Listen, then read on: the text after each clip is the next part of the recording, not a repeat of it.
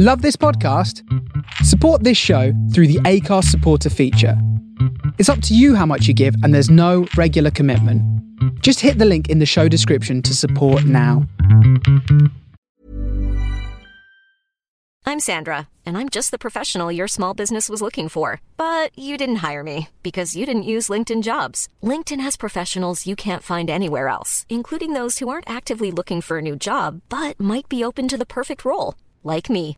In a given month, over 70% of LinkedIn users don't visit other leading job sites. So if you're not looking on LinkedIn, you'll miss out on great candidates like Sandra. Start hiring professionals like a professional. Post your free job on linkedin.com slash spoken today. Many of us have those stubborn pounds that seem impossible to lose, no matter how good we eat or how hard we work out. My solution is PlushCare. PlushCare is a leading telehealth provider with doctors who are there for you day and night to partner with you in your weight loss journey. They can prescribe FDA-approved weight loss medications like Wegovy and Zepbound for those who qualify. Plus, they accept most insurance plans. To get started, visit plushcare.com slash weight loss. That's plushcare.com slash weight loss. Many of us have those stubborn pounds that seem impossible to lose, no matter how good we eat or how hard we work out. My solution is PlushCare. PlushCare is a leading telehealth provider with doctors who are there for you day and night to partner with you in your weight loss journey. They can prescribe FDA-approved weight loss medications like Wegovy and Zepbound for those who qualify. Plus, they accept most insurance plans. To get started, visit plushcare.com slash weight loss. That's plushcare.com slash weight loss.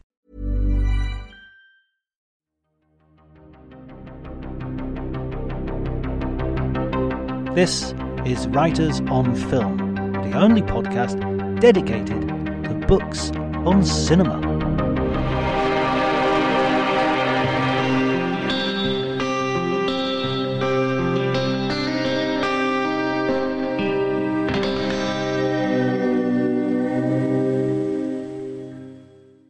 When we left off the conversation in part one, it quite quite neatly sort of stopped just before you you got married and you uh, you left for Australia. So just for our listeners who haven't perhaps had the opportunity of reading that second volume, uh, Time Flies Two T O, can you fill us in on on what that actual what that process was like? It was pretty simple. Once I decided to do it, I um, I did it, and, mm. and doing it was uh, involved uh, resigning from the company that I'd worked with for 13 years, which was most of my adult life, and talking to my you know ex-wife and uh, and my children, and packing suitcases and. Um, and then, in typical you know, Virgin style, Richard threw this enormous party um, it was done with such style and thoroughness that one could almost suspect uh, it was welcome, but it was a party. it was a party to say goodbye, and it was wonderful, absolutely wonderful. I mean, it was if you're going to say goodbye to a country and to a company and to people who have been dear to you uh, for all those years, then that's the way to do it. You know, invite everyone you know that you're still talking to, and hope that somebody will pay the bill. And thankfully, they did. And, and so you're still in contact with Richard Branson, right? Yes, yeah, yeah. We, I mean, he, when he comes to Australia, we see each other, and when he doesn't come to Australia, we we correspond occasionally. Uh, that must be, you know, because you are an important part of Virgin's success, and and certainly it's the way it broadened uh, uh, into film. You, you, know, you were a key a key figure there. I think I was a balancing agent. I, I think one of William's great skills in uh, employing people, for the most part, was that there was no uh, model for the perfect employee. Um, it was all about creating a team of people all of whom had disparities in some ways, but whose desires for the company and uh, uh, hard work and uh, self application um, was unswerving. So mm. it, it, it, was it, it, turned out to be a very good team of people without it having, I think, any conscious design behind it. How did you see the film? So you're going on to this new adventure in Australia, and how how did you see the film industry as as as was in Australia at that time? I mean, it's um, with some notable exceptions, it, it, it it's not you know as bubbling maybe as, as as the one you were leaving. It felt a little procedural. I mean, one one is always appreciative of of, of any kind of government or, or tax incentive that enables films and, and television to be made. But I just I, I found that uh, in any situation in which the process is is kind of formalized and uh, applications are made, uh, and of course boxes get ticked both literally and metaphorically that there can be a, a, a slightly mechanical air to the process, and that lighting a fire underneath yourself is really one of the, the things that, that one of the driving forces of making movies, and then lighting it under a few other people as well. So I um, I mean, curiously, one of the first things I, I did on, on arrival was attend a, a conference on the Gold Coast where a lot of uh, uh, producers, especially, attended. And um, yes, I, I just I felt there was a there, there was a great kind of optimism and buoyancy, but I, I felt that um, it was a little procedural as well. You're able to bring in a sort of outsider's view and and sort of disrupt the scene to some degree. What were the first projects that you started working on when you got to Australia? Did you have something already to sort of step into as soon as you got there? No, I joined a company because um, around the time I, I was getting married, I met all the principals and I decided to marry them. No, no, I didn't. I, I decided to join this company, which assured me that part of its its its intent in the late 1980s was to make uh, movies as well as uh, television. They were already doing television, and I was reluctant to move into that field, which has never interested me particularly um, except you know the, the more esoteric stuff. But as a whole, it's film on which I felt informed uh, on, on at that stage on, on a world scale, and film which I felt was the missing element in, in the company. And clearly they did too. So uh, they, they asked me to, um, to join them specifically to develop and and eventually produce uh, movies for, for, for theatrical release. And yeah, it was it was a, a it, it, it, sounds a little like a kind of fishing expedition, but I was uh, I was sufficiently familiar with the Australian directors whom I thought were were of interest or could become so, and so I just met them all basically. Mm. Uh, there weren't that many, but uh, there was a whole sequence of them who, one by one, uh, visited me or I them. And I felt by the end of that that I was educated in in who they were and what the aspirations were. One of the, the pleasures of reading your the second volume of, of your autobiography is that you're meeting a lot of these Australian stars uh, and specifically the acting talent as well. Although also directors, Andrew Dominik, for instance, is, is someone who, who makes his debut film with you, who uh, don't, uh, yeah, who who are who aren't stars yet, and so you sort of see them coming up and see that progress happening. Uh, I'm thinking of uh, Guy Pearce in uh, Priscilla. Uh, making the step from television into movies. Uh, Russell yeah. Crowe, of course, also as an early an early film with you. Yeah, well, George really uh, ident- George Ogilvie, who directed um, the Crossing, which was the first film I did in Australia, really found Russell. Uh, well, he he and and the casting director. Uh, Faith Martin had him on a, a, a, list, and he showed up late one afternoon with uh, partially missing tooth, knocked them all out. So George called me that evening and said, I, I think I found uh, one of the three leads for The Crossing because the, the, three lead actors were all young and mm. therefore probably uh, little known. And so um, he had found two of them already. And the missing one was, in a way, the crucial one because he, he, he helps generate the conflict. And, um, and, and Russell just immediately, uh, well, generated the conflict. it's, it's, He's absolute, yeah. I, I, was wondering as well because the crossing, Priscilla, they're all these, they're all quite ensemble films. And there's a, a film you do later on that you refer to as a sort of Priscilla with heterosexual guys. Is, do you think that's maybe a, a feature of sort of Australian cinema? You don't have a one big star that you can sort of carry a film, so you have to you, you tell more ensemble stories. Well, if the if the star's character name is in the title, mm. as in Mad Max. You need one or one who's going to become one pretty quickly. Yes. or else no franchise for you. Right. but yes, I, I, I, I wouldn't say that there was any particular conscious attraction for an ensemble in, in this case, but it's set in a in a small town.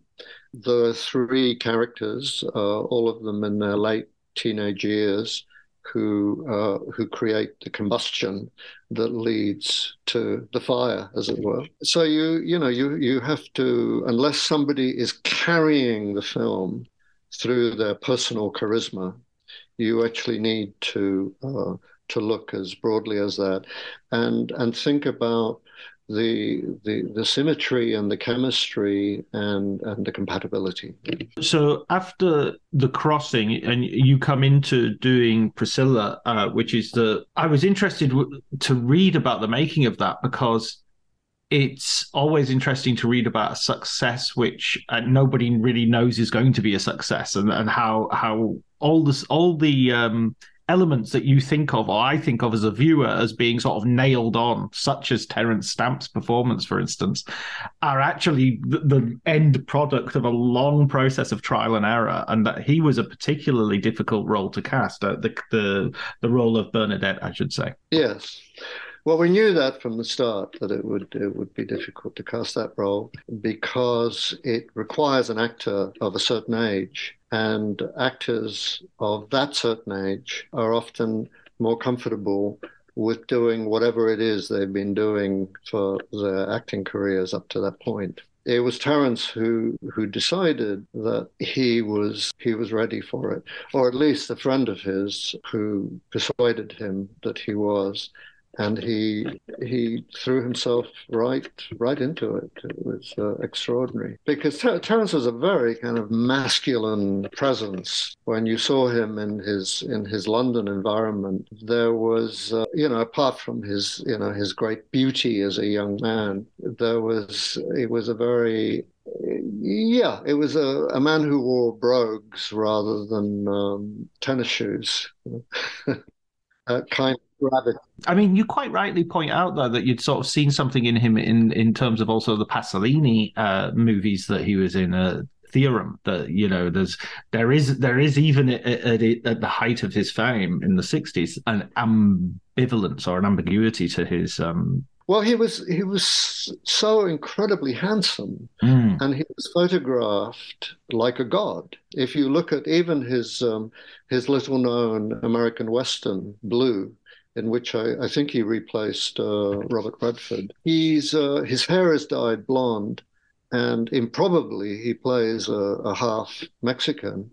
But when the camera is on him, you it, it practically defies you not to pay attention. There are many actors for whom that is not the case. So he he had been he had been kind of canonized in a way as a as a young man, which made his his practical disappearance in the 1970s.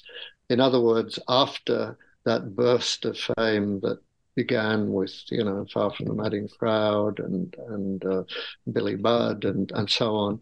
There was a long gap until he then later in the 70s appeared in Superman, which gave him a, a new kind of lease of life as a as a screen villain.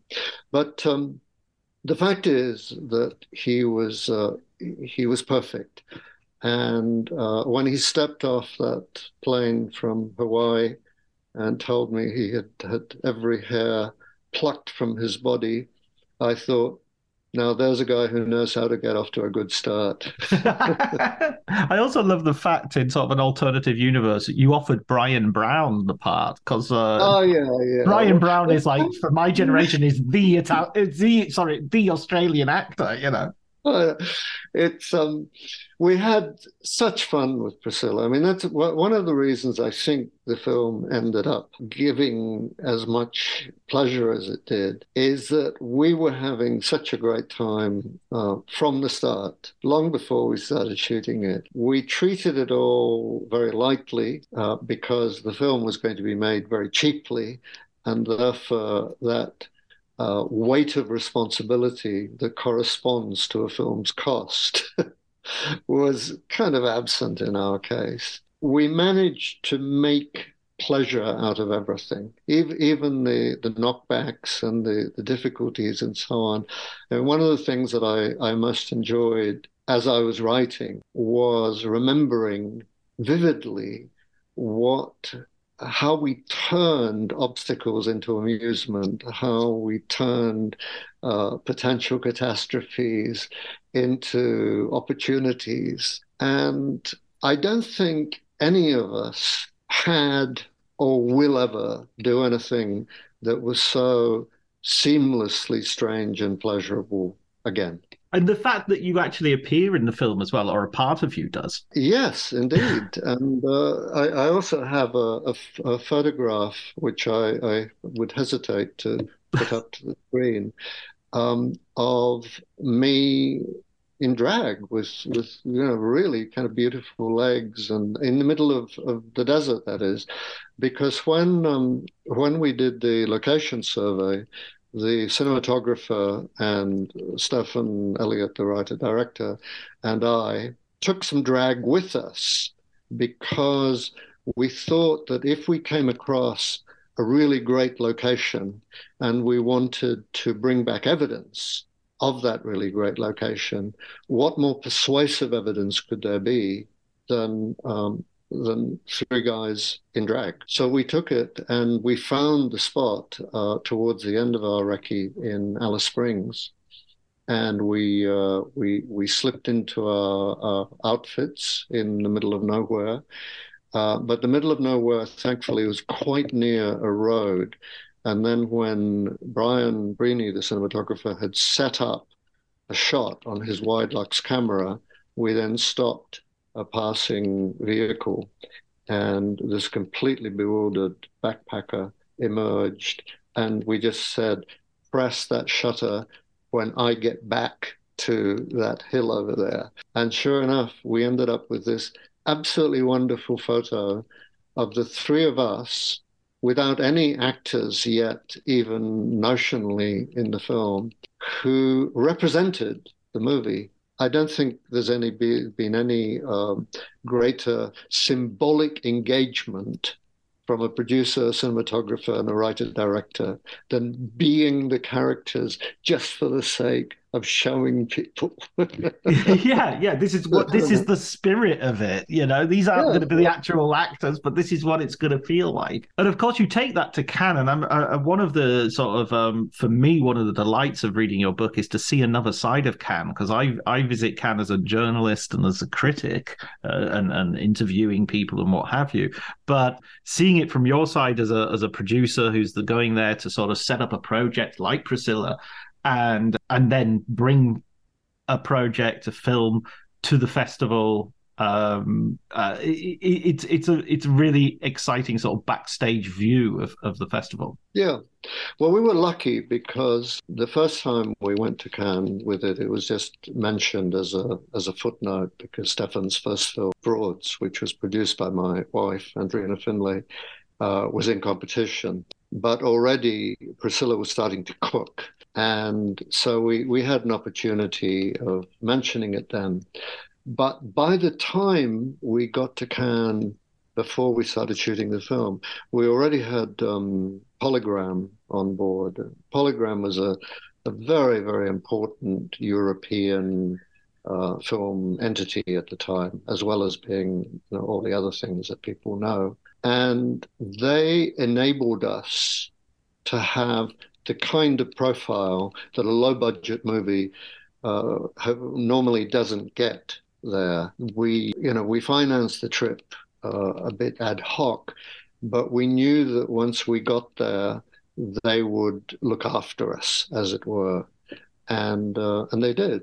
So the, the the preparation for the film, the casting of it, the um, the the uh, kind of absurd kind of dance that existed uh, when we were casting Jason Donovan and or Rupert Everett and so on was all conducted in circumstances in which we were quite secure. We felt that the film was going to be made, that Polygram would finance it or part finance it. And so that anxiety, which usually corrodes an independent producer at Cannes, was absent in our case because we felt very grounded. And again, the spirit of fun eclipsed the spirit of anxiety. And that went all the way through, so that when you're actually presenting the film, uh, there was a there's a brilliant story about you want there's an inflatable Arnold Schwarzenegger, and you want to put, put him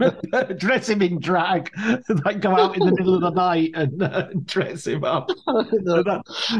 Well, it was just there was so much mischief in the air, and we just felt as if we could really enjoy ourselves, and that in a way the um, how well we made the film might be dependent on on keeping this kind of buoyancy in in motion. And so it proved to be because when we eventually got around to it, whilst it was it was difficult in all the usual ways and, and many unusual ways as well, it was um, you know that that spirit never left it. Absolutely. I love i love the story that you say of stephan keeping the cameras rolling while there's a costume malfunction in the opening number and that sort of stays yeah. in the film. It's not it's not meant to be there but it, it works perfectly. It's kind of like a, a, a, superb introduction to the to the characters in the situation. It was um, really everything just came together in a in a remarkable way that that is is um, as everyone will attest, very unusual in the film business. Even the the the ABBA tunes that we used, that was a last minute thing as well, because Polygram had just signed them and, and suddenly access became very uh, possible in order just to ask because they, they were they had been for quite some time such a huge band and you know not everyone got a chance to ask them anything. Yeah but in a way i mean uh, priscilla was kind of ahead of the wave because um, that real the, the, the the stratospheric sort of heights of their sort of re-emergence uh, was not upon us yet. You know we, we mamma mia was was far in the future um, well mamma mia no, mamma mia had had already been a hit once but what wasn't known until Priscilla was the fact that, as you put it, and there was another wave of ABBA to come. Yeah. And um, as and and yeah, I mean, we never, we didn't, so they weren't around or anything. You know, it wasn't, you know, Benny, what did you think of that take? None of that, I can assure you.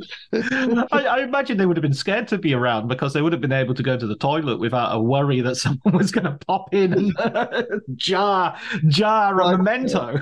Yeah that is that that the my contribution to the script I'm I'm immensely proud of, which was a, a story about, that I had heard, and and yeah, occasionally you can tell a story when you're you know driving around a country just exploring, and it can set the imagination alight. Mm. And the story was was one that I, I had heard about somebody who, when ABBA were in Australia previously. They did a tour here in the in the 1970s. That there was some kind of a boat cruise in in Perth, and one of the um, one of the guests, a, a, young man, had gone into the the toilet uh, as Agnetha came out of it, and um, discovered that, uh, as the film put it, she had left a little present for him, and,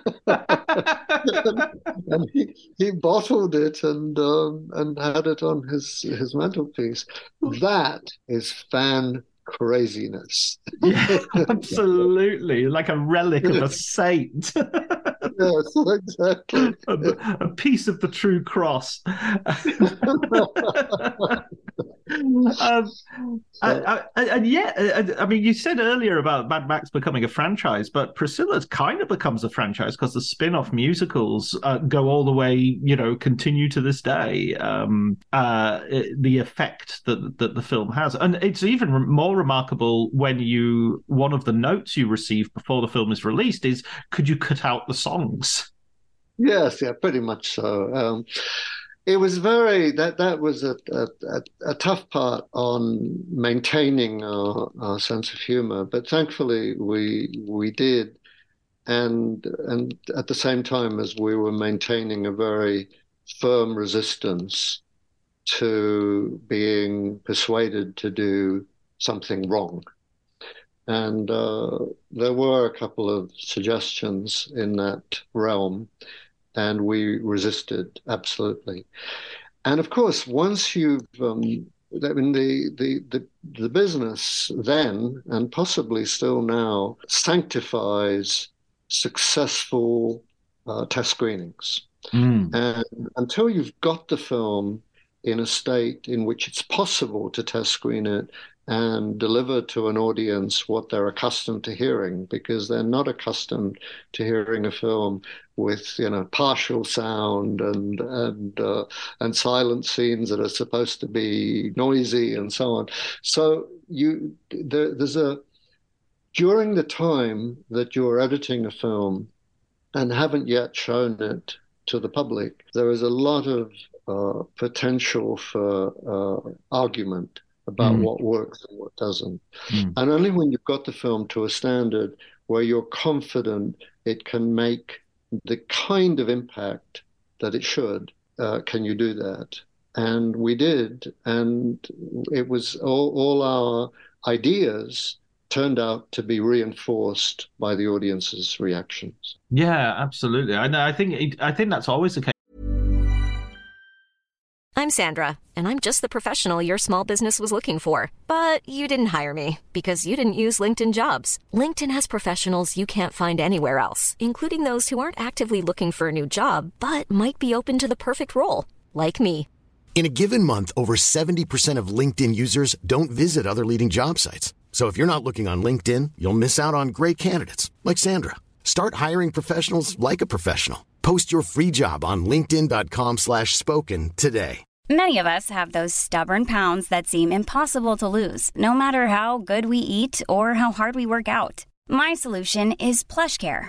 PlushCare is a leading telehealth provider with doctors who are there for you day and night to partner with you in your weight loss journey. They can prescribe FDA-approved weight loss medications like Wegovy and Zepbound for those who qualify. Plus, they accept most insurance plans. To get started, visit plushcare.com slash weight loss. That's plushcare.com slash weight loss. It was something quite uh, uh, as unique as as as that that film because to to hear the log line, you know, at that period when nothing like that had been seen really, uh, would be difficult. But at the same time, you kind of had to re- uh, race a rival Hollywood production because there was uh, there was another film sort of in the works. Yes, yes, it it it was in the works for a while, so it didn't come out immediately after. That was that was uh, To Wong Foo. Thanks for everything, Julie Newmar. And um, it, uh, yeah, it came and it it went. I, I think that uh, the film. I, I think that Priscilla by then had kind of established itself in a in a universe of one, basically. yeah, absolutely. So, what eh, um, following the the success of Priscilla, your position in in the Australian film industry was somewhat you know was was solidified and you know you had mm. several films at your back um, how did how did you um, go about sort of choosing projects to to to continue with and to and to further i just decide what i what i feel i'd like to do next and then set about trying to do it right it's um it's a very primitive borderline crude philosophy because um, usually, well, certainly these days, which is where, where life is much more corporate and um, producers seem to um, proliferate everywhere you look, um, it's probably a little more difficult. But I, I, I just, I, I, kind of can only plow one field at a time, really, and. Mm and uh, that's what I did. And and the the film that I wanted to do afterwards, which I was approached about, was a, a movie called um, Heaven's Burning. Um, I think basically I wanted to work my way around all the deserts in Australia, and, uh, and that was a different that was a different desert. And this time it was Russell Crowe and Yuki Kudo. And then I went back to a different desert for Siam Sunset, which was um, the the first film directed by the the well-known actor in Australia, John Polson. So I, I, I, became our King of the Desert, briefly, but I, I just couldn't. I, I, I just was looking for getting deeper and deeper into into the country. I think, and mm. and trying to. Uh, I don't know, trying to find out how Australia worked and of course, with Heaven's Burning, you're you're back working again with uh, Russell Crowe, but here the the relationship begins to sour, um, specifically in post uh, in when you're doing the publicity for the film. Yes, yeah, yeah. No, it was yeah, it was fine before. I mean, the my my um, conviction is that the the earlier you meet in people's lives, um, the more likely you are to have a, a you know a good relationship or a long one because um, well there's more time in which to have one but also you in doing so you meet at a time before your lives have become more complicated mm. and therefore you're more open to each other and um, with russell on on the crossing that was very much the case. We were all kind of finding each other for the first time. But by the time he did Heaven's Burning, he had made uh, several American movies, uh, The Quick and the Dead, and I think Virtuosity. And he had um, he had just finished uh, L.A. Confidential. Uh, he had agreed to do Heaven's Burning before he started LA Confidential. And I think by the time he finished LA Confidential, um, he was already getting offers to do uh, American pictures, which uh, would have been to his his benefit probably.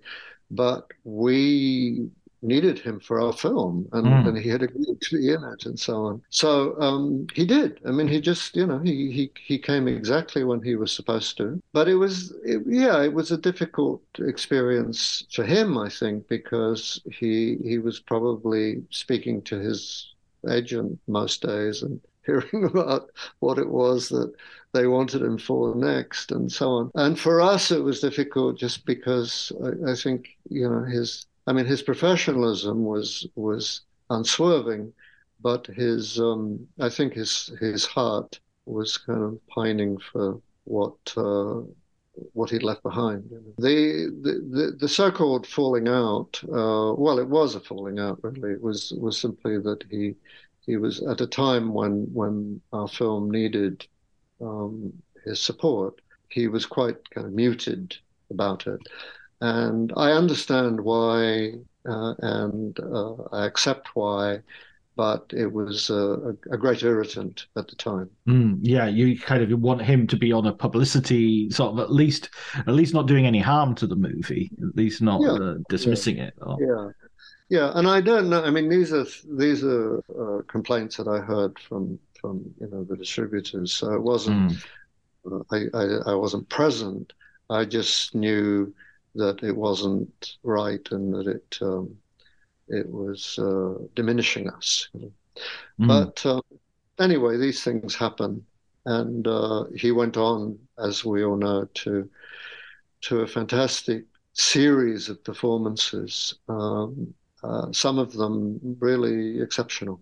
Yeah. absolutely. He's, I mean, I, one of the his films which isn't as as celebrated as I feel it should be, and one of his performance best performances is uh, in Michael Mann's The Insider. I think that that film is. Oh, um, yeah.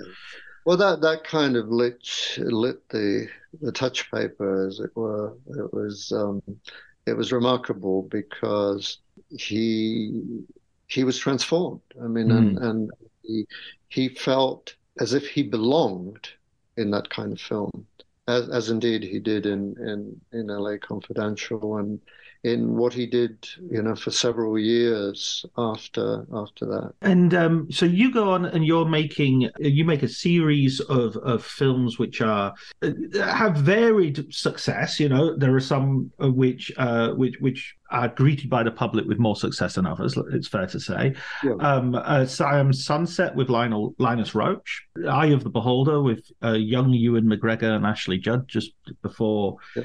I think that's done about the same time as Phantom Menace, just before the uh, the Obi Wan Kenobi. Yeah, he he came out here um, not that long after to to do it. And then you you get to Chopper, which I I think is a sort of fascinating. Uh, film that you're involved with because it, it sort of represents maybe a new i don't know maybe i, I don't I, am not confident in saying this because I don't know enough about the Australian film uh, environment, but it feels like Andrew Dominik comes on as a, a, sort of new wave of talents. You know, there's there's he's coming on, David Michôd is coming on a little bit later, and and suddenly you've got a real energy uh, again returning to sort of Australian film. Yes, I um, I'm always looking for things that come alive in my imagination, and Chopper did. And and when I met uh, Andrew, that uh, reinforced it because I could see that what he aspired to do was different from a conventional crime movie. I mean, he he had a way of uh, describing Chopper and describing the things he did and the reasons that he might do something unexpected um, was just yeah. I, I it's it, it, it's curious how with films you you really have to spend anything between a few months and a few years and the only things you can really devote yourself to are the things where you can kind of anticipate that the journey is worth making it, you, you have to, it, it's not that you're prescient about exactly how it's going to turn out. All you know is that the ride is one that uh, engenders curiosity and uh, just demands your attention. And that's the the barometer really for for anyone who isn't doesn't make decisions simply opportunistically.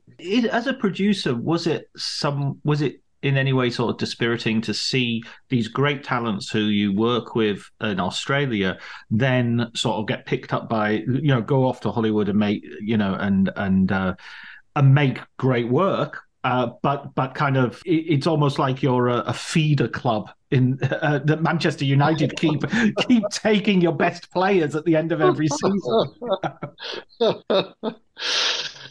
No, because I I know how the world works, right. and the world works on on expanding your universe within it. yeah. And so it's it follows that people will, at the very least, consider opportunity when it when it's merited. If I you know, we were offered the assassination of Jesse James, um, and I had, uh, you know, Andrew's uh, visual talent. I would have said yes as well. Absolutely, yeah, that's one of my favorite films. I'm not, I'm yeah. not gonna, I'm not gonna complain about that at all. Yeah, well, as a as a as a as an admirer of of Terrence Malick, as I know you to be, it's um it's it's very uh, you know Malikian. Yeah, yeah. I've uh, uh, apparently. Again, this is my little bit of insider Terrence Malick knowledge. Apparently, Malick gave notes to Andrew about the um, Oh, yeah. uh, about Jesse James, about the assassination of Jesse James, and the note was lose the voiceover. I, I'm, I'm not joking either. Which is which is sort of like it, might come as a surprise, but his his notes to collaborators were always kind of make don't make a Terrence Malick film. I I make the Terrence Malick film. You Okay, make you make something else. Yes. yeah, but it's uh, anyway, it's a beautiful film, and um, and I, you know, I can understand why it had limited commercial success, but um, it's just a, a kind of it's it just seems boundary free. The, Mm. boundaries are just those created entirely by its makers, and none of them are created by artificial considerations. And in this period, you're you even though you're obviously you're based in in Australia, you're you're, you're traveling a lot. You're um, uh, you know, you're you're going to festivals. You're going. You're taking films to festivals. You're taking films around the world to to get financing and to and to set up projects. This the, this seems also to be sort of like one of the themes of your book is that you're constantly trying to balance your your personal life, your family life, your children, uh, and your uh, and and your you know your projects, your the the artists who you're trying to to you know bring forth their vision. Yeah, it, it's a it's a tightrope walk that you know in advance is going to be one, and the most important thing is is is not to be unsettled by it. I mean, so much energy goes into lament and regret in what we do, and but if you pay attention to your family and you pay attention to jobs that need to be done, there is a, a, a kind of surprising symmetry and rightness about what you choose to do at at that moment. I, I've never found it uh, troublesome at all. I just thought whatever needs to be done that's my job should get done, Hmm. and that's that's it really. I, I I find it very difficult to discuss producing um, for that reason because I have a very simple-minded approach to it, which is if it needs doing, make sure it happens. Mm, yeah, the way to Moscow is to go to Moscow. Precisely.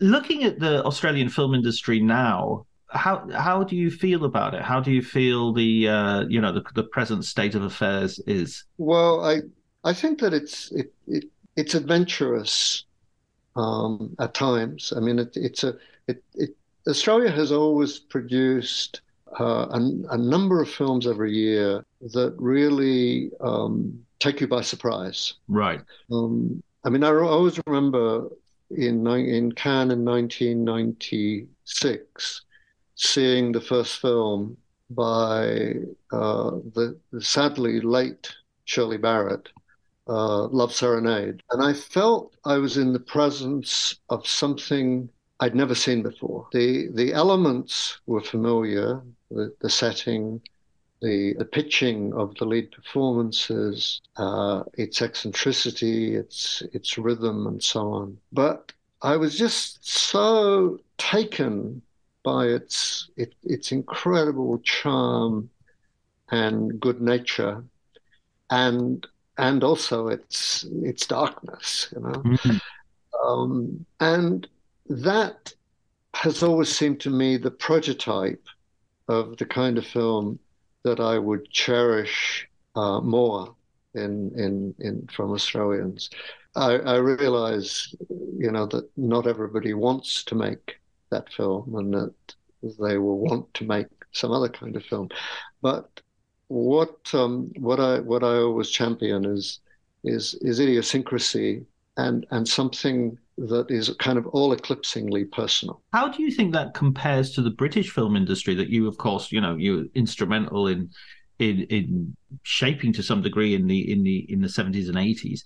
How does that do you do you because it does seem to me that what you just said is absolutely true that the every year we have a uh, we have a, a, handful of Australian films which are really striking and surprising and and you know and and trans mm. and, tra- and, and transfer you know they they go international uh, with British films I sort of always feel a little bit less that there seems to be more of them and they're more there's a broader range perhaps but those films that really stick out sort of don't seem to be, or maybe I'm just, it's the contempt of familiarity. Well, it's also the fact that we, we don't see everything that mm. comes out of the UK, and, and you probably don't either.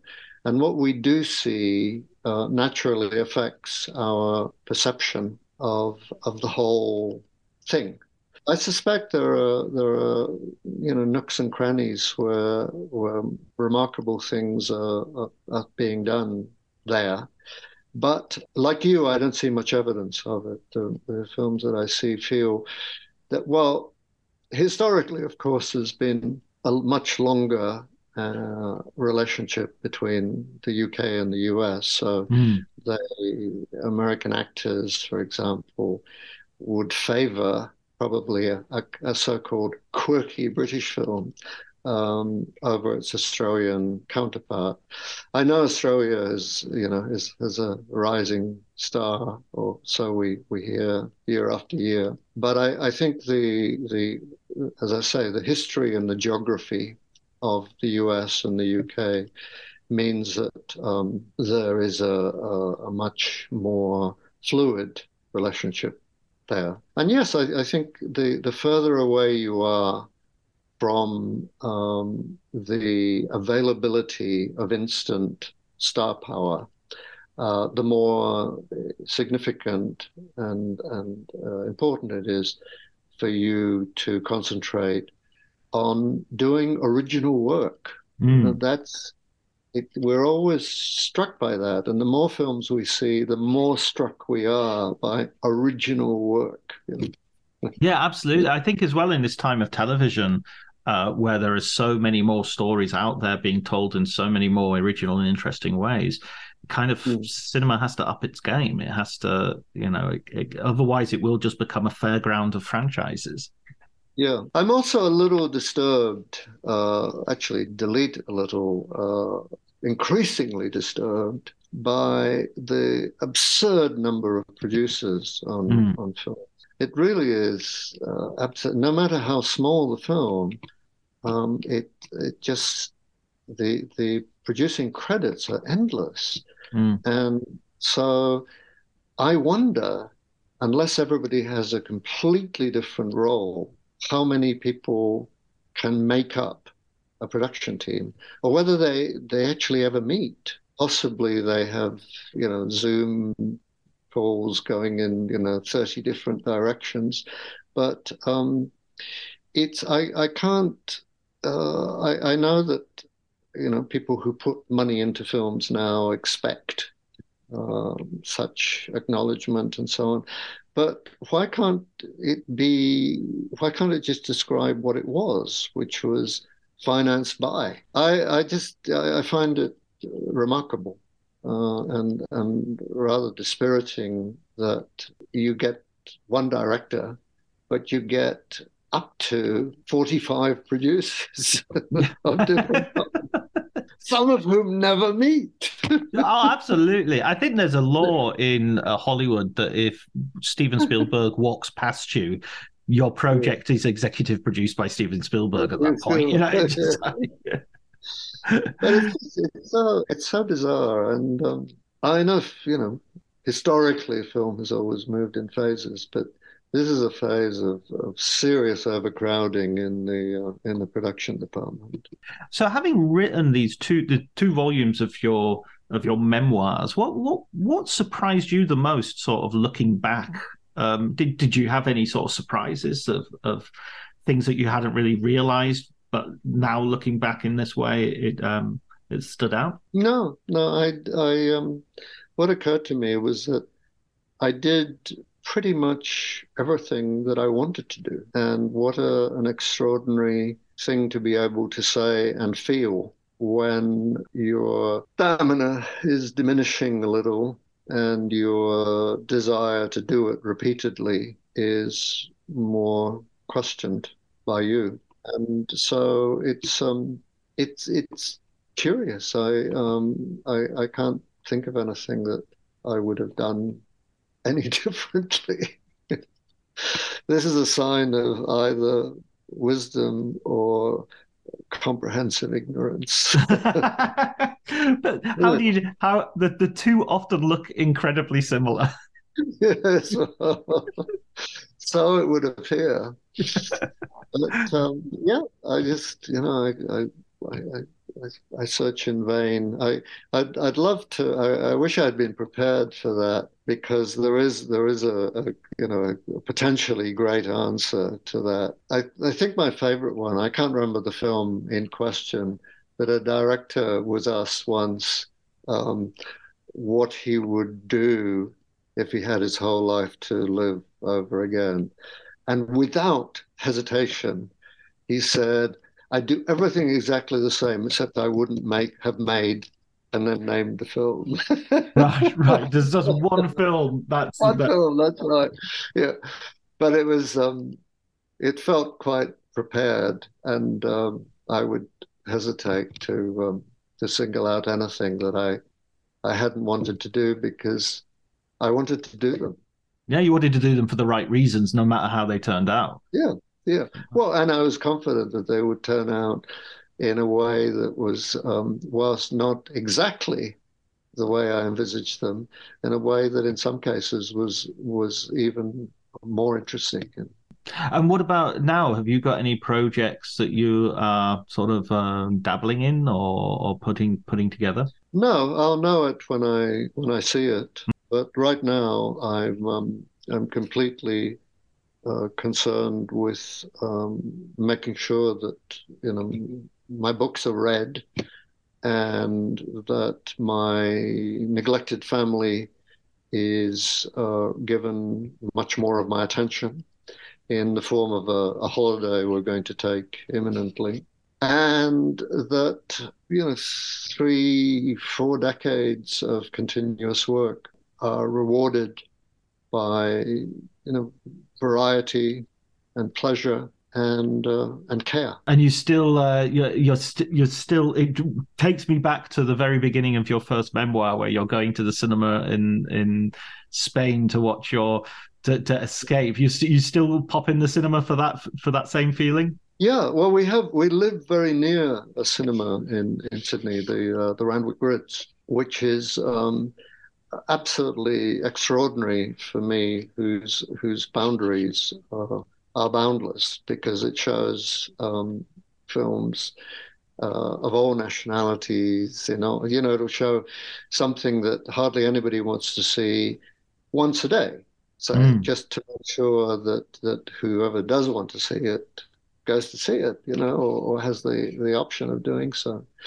And it's um, at any given time it's showing two or three things that that uh, that interest me. It's an amazing blessing to have the proximity of a cinema as one of the uh, proximity of a good cinema uh, that knows how to program well in one's uh, you know roaming territory. Yeah, in one's vicinity, absolutely. It's like you, you need a good bakery a good butchers and a great and a great cinema and yeah, and a good bookshop and a good bookshop, of course. Yeah, yeah. That's my that's my village sorted. yes. well, listen, Al, thank you so much for uh, talking to me once more. Uh, it's been a wonderful conversation over these two two conversations. Really, um, I've really enjoyed reading your books. I encourage everybody to to do so. Uh, it's just a, a fascinating life. Real privilege to talk to you. A great pleasure for me too.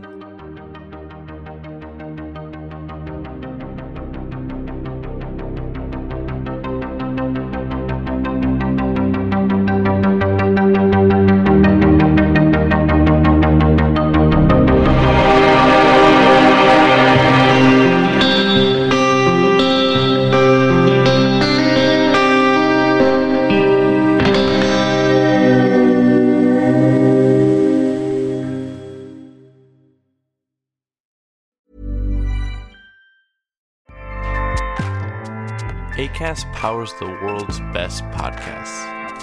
Here's a show that we recommend. The Real Housewives is a guilty pleasure for most, but if you're looking to not feel guilty about that pleasure, tune in to Everything Iconic with me, Danny Pellegrino, where I break down all the messy moments and behind the scenes antics of Bravo's popular franchise. And on Everything Iconic, I also interview celebrity guests like Kelly Ripa, Keke Palmer, Drew Barrymore, Cameron Diaz, and more about their guilty pleasures, their past work, and so much more. So if you're pop culture obsessed and find yourself watching way too much reality TV like me, tune in to Everything Iconic with Danny Pellegrino wherever you listen to podcasts. ACAST helps creators launch, grow, and monetize their podcasts everywhere. ACAST.com.